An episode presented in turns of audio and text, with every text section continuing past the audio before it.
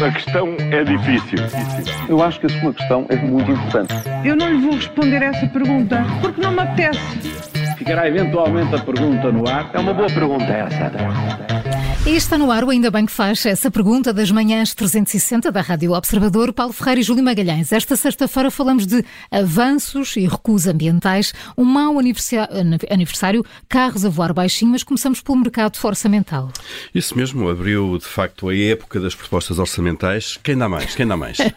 Governo e partidos estão numa corrida de propostas. Vamos ver uh, o que traz o orçamento na segunda-feira. É? é isso mesmo, tem sido um corre-corre como ontem se viu e, e hoje vai continuar a ver certamente a grande novidade este ano é que o PSD faz uma série de propostas estruturadas que vão do IRS ao IRC, aumento de salário mínimo, eh, propostas de investimento no alojamento para universitários, entre, entre várias outras matérias.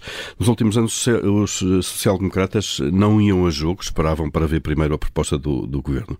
Bom, tudo junto são mais de mil milhões. Eh, também o Chega avança com propostas eh, e à esquerda não, não deverá ser diferente nos próximos dias. Certo, certo é que os socialistas têm a faca e o queijo na mão, não é? Porque só será aprovado aquilo que eles quiserem. Portanto, trata-se aqui de mostrar iniciativa eh, e de fazer opções para segmentos importantes do eleitorado. Vamos ver se haverá lugar a entendimentos ou se o rolo compressor da maioria vai estar a funcionar. Olha, aí tentou pedir bom senso quando se ouviu falar dos carros para a TAP.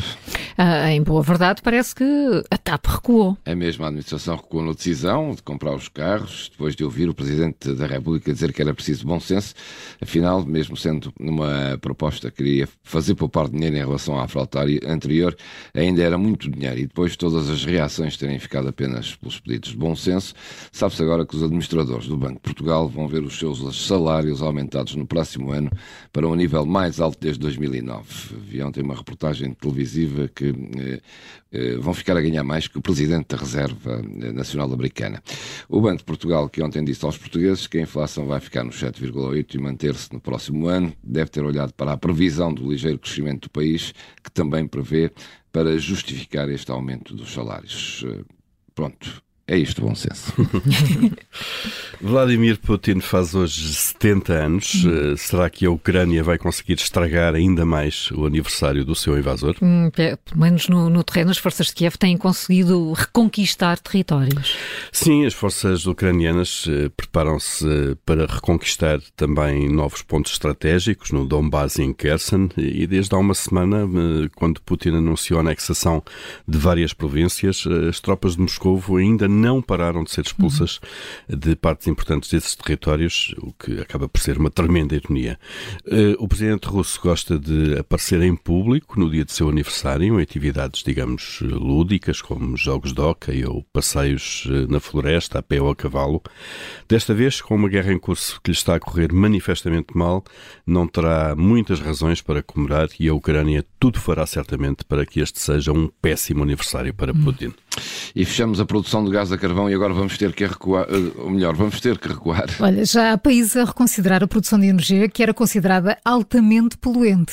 É, os espanhóis continuam e Portugal decidiu fechar esses locais de produção de energia a carvão no âmbito da transição para a energia verde, na altura até criticada uhum. por alguns, e que pode estar em risco de voltar a recuperar essas empresas. É que a Nigéria, onde vamos buscar gás, já está a falhar nas entregas, não garante que assim não vai continuar e as energias eólicas não são suficientes para equilibrar eventuais falhas do gás natural. Ou seja, o objetivo da energia verde, a que nos propusemos, vai certamente sofrer um duro golpe, um atraso, mas a dependência que temos do gás natural não vai permitir outra alternativa. Júlio Magalhães e Paulo Ferreira com as perguntas que marcam a atualidade de segunda-feira. A nova edição é sempre a seguir ao Jornal das Sete. A questão é difícil. Eu acho que a sua questão é muito importante. Eu não lhe vou responder essa pergunta porque não me apetece. Ficará eventualmente a pergunta no ar. É uma boa pergunta essa.